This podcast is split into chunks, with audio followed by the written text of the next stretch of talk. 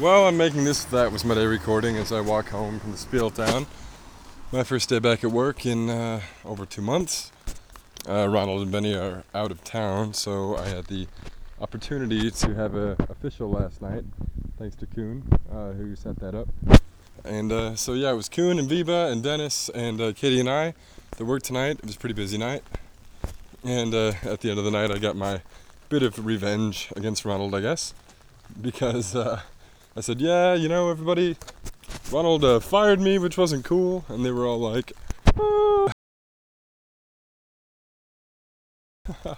I said, "Yeah, this next song I'd like to dedicate to uh, Ronald, you know, the owner of the bar," and I played "Bitch" by Meredith Brooks, uh, which uh, in the end wasn't so happy about. But I mean, come on, I worked for the dude for years and years, and he fires me, or I quit, or depends on whose story you hear. At the drop of a hat. It's like Joe Teeny all over again. But anyways, it's uh, yeah, 5:20 in the morning. Got to be at Troubadour at 11. So I'm gonna call this one a day, and I'll get back to you later on about the thesis and the visa and all the other crazy stuff going on in my life.